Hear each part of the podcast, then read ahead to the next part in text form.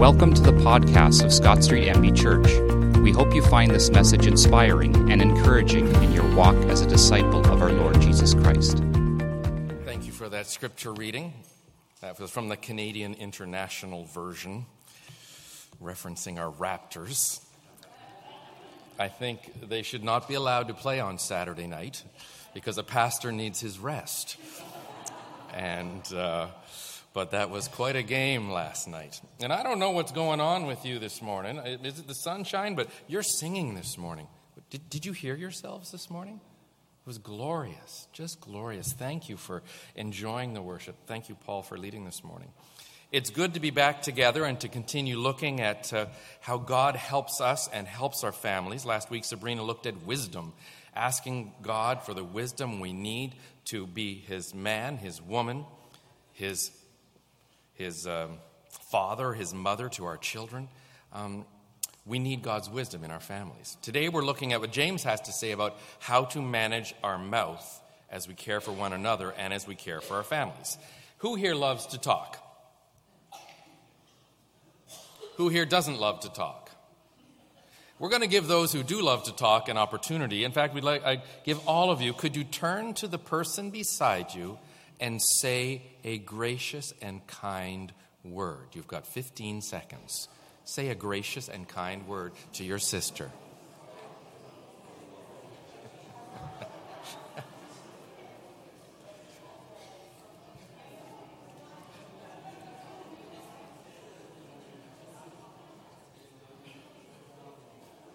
Jake, God bless you this morning. Jeff, did you get a kind word back there? We love you. God bless you. You're a wonderful dad. Bob, did you get a kind word back there? We're so grateful for you and Marga. God bless you. Thank you. Did everyone get a kind word? If you didn't get one, I'll have some at the door for you as you leave. Actually, you're going to go down this way because we'll have potluck. You'll get a kind word and a pershki. We love to talk. Everyone seems to have something to say. The average Canadian has 30 conversations a day, spends a fifth of their life talking or listening to someone. In fact, you are listening to someone right now. And I am grateful for the opportunity to speak to you every Sunday. And I take this responsibility uh, very seriously. If you wrote down every word that you said over a year, it would fill 66 books that had 800 pages in each book. Over the height of the church, 66 books with 800 pages. Some of us are born, though, with a silver foot in our mouths. Think about that one. We have the natural ability, we seem to have the ability to say the wrong thing at the wrong time. Uh, nothing is opened more wrongly than our mouths at the wrong time. Our mouths get us into trouble. James talks about the tongue more than anyone else in the New Testament. In fact, every chapter in the book of James speaks about our mouths. I was enjoying one little mouth this morning who was singing his heart out. Our little Ethan, who can sing like an angel. And he's two pews back from me. And when he sings, I smile. So thank you, Ethan, for singing. He's busy with his crayons right now. James says we stumble in many ways. If anyone is never at fault in what they say, they are perfect, able to keep their whole body in check. So he says if you keep your mouth in check, you're perfect. And he's not talking about perfect as in sinless, he means perfect in character. The Greek word, the Greek word is teleos, means mature, healthy, complete in Christian character. There it is in the Greek alphabet. Tau, epsilon, lambda, epsilon, iota, omicron, sigma, teleos. Before, before the end of this year, you will speak Greek. I came in this morning and I, and I was saying good morning, and I was greeted with a hearty German greeting and then a beautiful Russian greeting. So, God, it's so wonderful to be in a rich linguistic environment here. When you go to the doctor and you're not feeling well, what is the first thing the doctor uh, she says to you? Oftentimes she will say, "Stick out your tongue." Your tongue indicates your physical condition. Do, they, do, do doctors still ask you to stick out your tongue? Gerhard, they never ask you to stick out your tongue. I don't know why. but um, they, I, they used to always say, stick out your tongue. And they would say, this is your condition based on this, the shape and the color of your tongue. Um, James says that we have to learn to manage our mouths. We've got to tame our tongue. Now, um, Pastor Paul, if he was preaching this sermon, I believe he would have entitled it, Don't Let Your Tongue Lick You. Would you, Paul? Maybe not. He is, he, is, he is my teacher when it comes to puns. So you might ask, uh, Pastor Rob, why must I watch what I say? Why must I do that? Why do I have to be careful with my words? They're only words. Have you ever heard that? It's only words. Well, James says that words are significant, and there's three reasons we manage our mouth. Number one, my tongue directs where I go. Grandma Eva told the kids this morning the rudder your tongue guards uh, and um, leads the direction you're going to go. Where is your life headed? Where do you want to be 10 years from now? Look at your conversation. What do you like to talk about? What do you talk about to people? What do you talk about the most? We shape our words, and then our words shape us. Our words tell us where we are going. There are times when my neck is out and I have, I'm getting old and my neck sometimes goes out. And so if I want to look this way, I go like this because I can't turn. And sometimes when my neck is out, I can't help. People will say, How are you doing today? And what do I say? Well, I'm doing okay, but my neck sure is sore. My words reflect how I'm doing on the inside. James says the tongue is small, it's tiny, and because it's tiny, we think it's insignificant, but it has tremendous power. You look at a horse, sometimes these huge stallions, 2,000 pounds of beautiful horse, with a 100 pound jockey on his back, and the jockey controls this beautiful animal with a little piece of metal that's stuck strategically in his mouth over his tongue. Interesting. The bit goes over the tongue of the horse, and, and as you guide the mouth and the tongue, so the horse goes. James says, Consider the ship.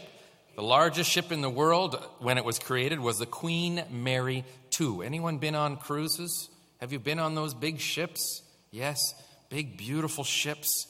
The Queen Mary, when it was built, had three acres of recreational space, four pools, 17 decks. It raised 200 feet above the waterline. Yet this ship had a rudder, a small rudder in comparison to the ship, that kept it on course. And our tongue is like that. Our tongue is like a rudder that steers us. We are steered by a small rudder, our tongue. My tongue directs where I go. You could say that the tongue is the steering wheel of your life. So if you don't like the direction that you are going, change the way you talk.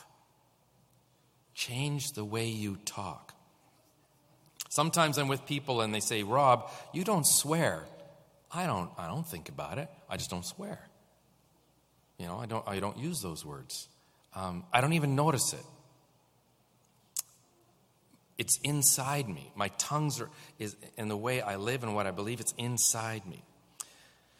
Many people think if your tongue has such an influence, maybe it's best to say nothing, to not talk at all. Here's a story. There was a gentleman who was in a monastery, a Trappist monastery. For three years, he was on probation, and he was told that he could speak once a year two words at the end of each year.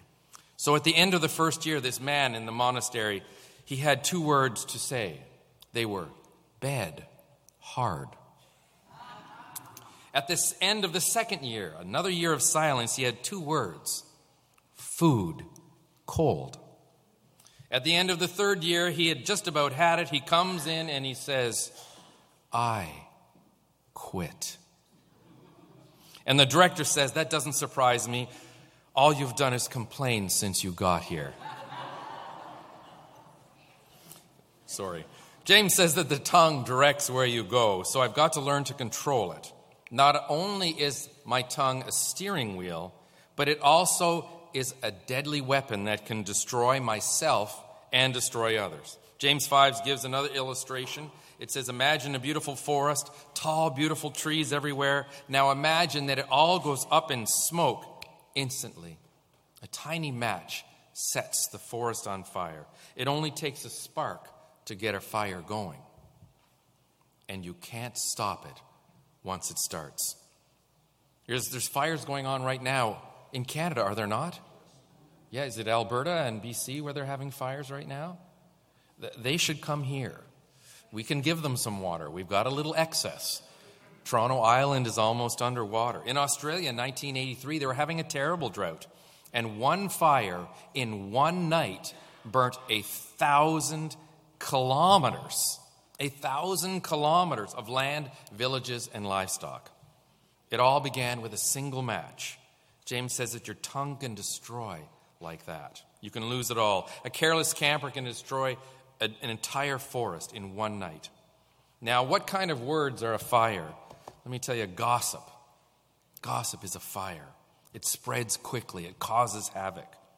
I wonder how many people, because of a careless word, have destroyed their marriage, have destroyed their career, have ruined their reputation, have ruined the reputation of their church or a friendship. The tongue is not only powerful when it directs the way we go, it's powerful in the way that it can destroy if you don't learn to control it. And, and from what we read in James, we know it's almost uncontrollable. We try, but we fail. I am not perfect. I told you I don't swear. I don't swear. Sarah knows I have sworn, and I'm not proud of it. I try, I try, I try to control this. It says it's set on fire by hell, our tongues. They direct us. I think one of the most incorrect sayings in the world is sticks and stones may break my, your bones, but words will never hurt me. You know, I don't, I've never really been hurt by a stick or a stone, but words have hurt me many, many times. We've got to be careful. Words, when used properly, can bring warmth and light. Words out of control bring devastation and darkness. Proverbs 18:20 says, "You have to live with the consequences of everything you say." James 3 6 says, It sets this tongue of ours, sets the whole course of our life on fire, and it is, it is itself set on fire by hell. That is, that's serious. Those are very serious words. James is saying that words create a chain reaction like a fire, and the fire grows and grows and grows. Here's an example of a chain reaction.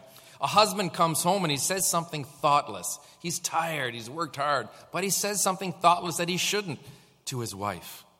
His wife takes it hard and she, she yells at the oldest child. The oldest child yells at her little sister. The sister goes out and kicks the dog as she's going out. The dog goes out and chases the cat. The cat comes back in and scratches the baby. The baby then turns to its Barbie doll and bites the head off the Barbie doll. now, don't you think it would have been a lot better, a lot easier if dad had just come home from work, grabbed the Barbie doll, and bit the head off the Barbie doll? Then everyone would have been happier. Chain reactions. Chain reactions. Our words affect others that affect others that affect others. Have you ever seen people have an argument and someone says, Well, what happened over there? And someone says, Well, all hell broke loose because our tongues are set on fire by hell. He says the tongue is, is dangerous. All hell broke loose because you didn't control your tongue. If you want to be a uh, Proverbs 21 23, if you want to stay out of trouble, be careful with what you say.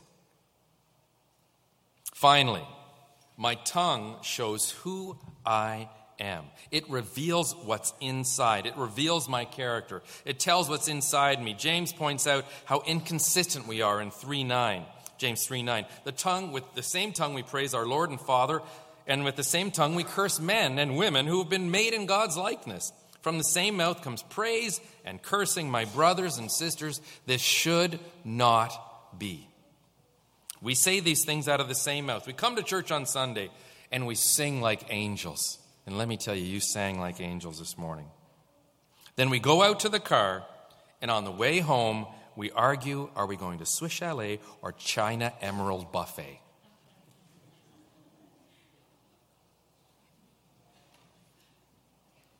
One minute we're praising God, and the next we're cursing another, or we're fighting over where we're going to eat. Now, cursing doesn't necessarily mean profanity. It can mean profanity, but it means a put down. Has anyone ever said to you, or have you ever said, You're good for nothing? Oh, terrible words. You'll never amount to anything. Oh, terrible words. You're just like your mother. Oh, terrible words. I've never said that, have I, Sarah? I said it once. I learned very quickly. Those are words that are curses. Those are evil words. Sarah and I were talking this week because some, we have some friends that are very sarcastic. And sometimes sar- sarcastic people can say something sort of funny. Sarcasm usually comes with a roll of the eyes you know, that was a really good idea. And you roll your eyes, and, and it's a bit of sarcasm. And we were talking about it, and we looked at it, and sarcasm has its roots, its Greek roots, in the word sarx, which means flesh. Sarcasm means the tearing of flesh. We say it's a cutting remark. Sarcasm is a cutting remark. Well, it comes from the Greek sarcasm, tearing of flesh. So when we are sarcastic, we are tearing someone's flesh, we're hurting them. We should not be sarcastic. Do you struggle with sarcasm or with an inconsistent tongue? Because James says that we all struggle at one way and don't point any fingers out there. We speak lovingly in one breath and then in the other we lash out. Why do we do that? It's not just children that do it. Children struggle, but so do we. I see you guys down there. James gives the answer to how we deal with our tongue verses 11 and 12. He says, Consider the source. Can both fresh water and salt water come from the same spring? My brothers and sisters, can a fig tree bear olives or a grapevine bear figs? Neither can salt spring produce fresh water. The point is, whatever is in the well comes out with the water. Whatever is in the tree comes out in the fruit. There is no apple tree that's going to bear peaches. Am I correct? Apple tree and peach tree growers? Not a chance. So the issue is not really with the tongue. The problem is deeper. It's in the heart. What's inside me comes out. My mouth shows off what's inside my heart. Matthew 12 34 says, Out of the overflow of the heart, the mouth speaks. Out of the overflow of the heart, the mouth speaks. He says, What's inside you is what's going to come out. My tongue displays my character. You've got a problem with your tongue, brothers and sisters. You've got a problem. We all have a problem. And you know what it is? It's a heart problem. Now, listen to this. A person with a harsh tongue has an angry heart. A person with a negative tongue has a fearful heart. A person with a boasting tongue has an insecure heart. A person with a filthy tongue has an impure heart. A person with a critical tongue has a bitter heart. So, as people speak to you, you see their hearts. On the other hand, a person who has encouraging words has a happy heart. A person who speaks gently has a loving heart.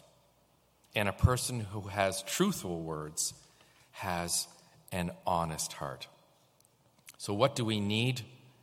We need a pure heart. We need a new heart. You've got to give your heart to Christ. Ezekiel 18:31 says, "Get rid of all of the offenses you have committed and get a new heart and a new spirit." I can change the outside, I can turn over a new leaf, but what I really need is a new life, not a new leaf. What I need is a fresh start. What I need is to let go of the past and to be born again, again, and again, over and over. I need a new heart. How do we get that new heart? 2 Corinthians 5:17. Therefore, if any man or woman is in Christ, they are a new person. The old has passed away. Behold, all things have become new. If we are in Christ, we have a new life, a new heart, a new spirit. When, you come, when you, we come to Christ, He wipes out that which is done before, forgives us, and we start again. And that's what communion is about. Every month we come and we say, Lord, take my life. I take your body, I take your blood, I give you myself. Father, walk with me this month. We need to pray like David did in Psalm 51 Create in me a clean heart, O God, and renew a right spirit within me. Because what is in my heart will come out in my mouth. So today, as we take communion, would you say with me, Lord, I recommit my life and my words to you? As we go to communion today, let's bring all of ourselves to the table our heart, our minds, and this morning, let's bring our tongues. Let's offer to God all of our words and realize that our words are a reflection of our heart. Our prayer today needs to be create in me a clean heart so that my tongue may praise you. Amen. Amen. Let's pray together. Let's pray this. Would you pray this prayer with me in your heart right now? God, I need a heart transplant. I need a new heart and a new spirit come into my life in a fresh way today. Take control of my life. Take control of my tongue. Father, I know that my tongue can destroy what I have. Father, I could lose it all in a minute by just a few careless words. Father, just like a match dropped in a f- forest, I can destroy my life with my words. Maybe some of you need to say, God, I've been a, a verbal arsonist. I've said things that have burnt others, that have hurt others, that have hurt my husband or my wife, my kids, my neighbors. We have said things that are unkind. Father, forgive me, for sometimes I'm harshest with the people I love the most. God, would you give me your help every day? Would you put a guard on my mouth? Would you help me to think before I speak? Forgive me for the th- things I've said that were out of place. Help me to be new.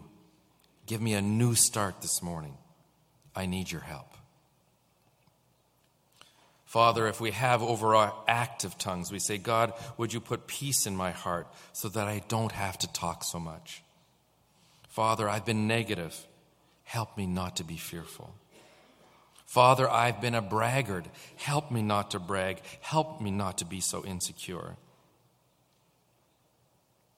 God, melt my hard heart. Give me a caring, loving heart. Your heart, the heart of Jesus Christ. Take control of the rudder of my life and guide me in your direction. If you've prayed that prayer this morning, God has heard you. Father, we all need this encouragement. I pray that we all learn to manage our mouth as we come to your table this morning. We offer our hearts, our minds, our hands, and our tongues. We pray this in Christ's name. Amen. Amen.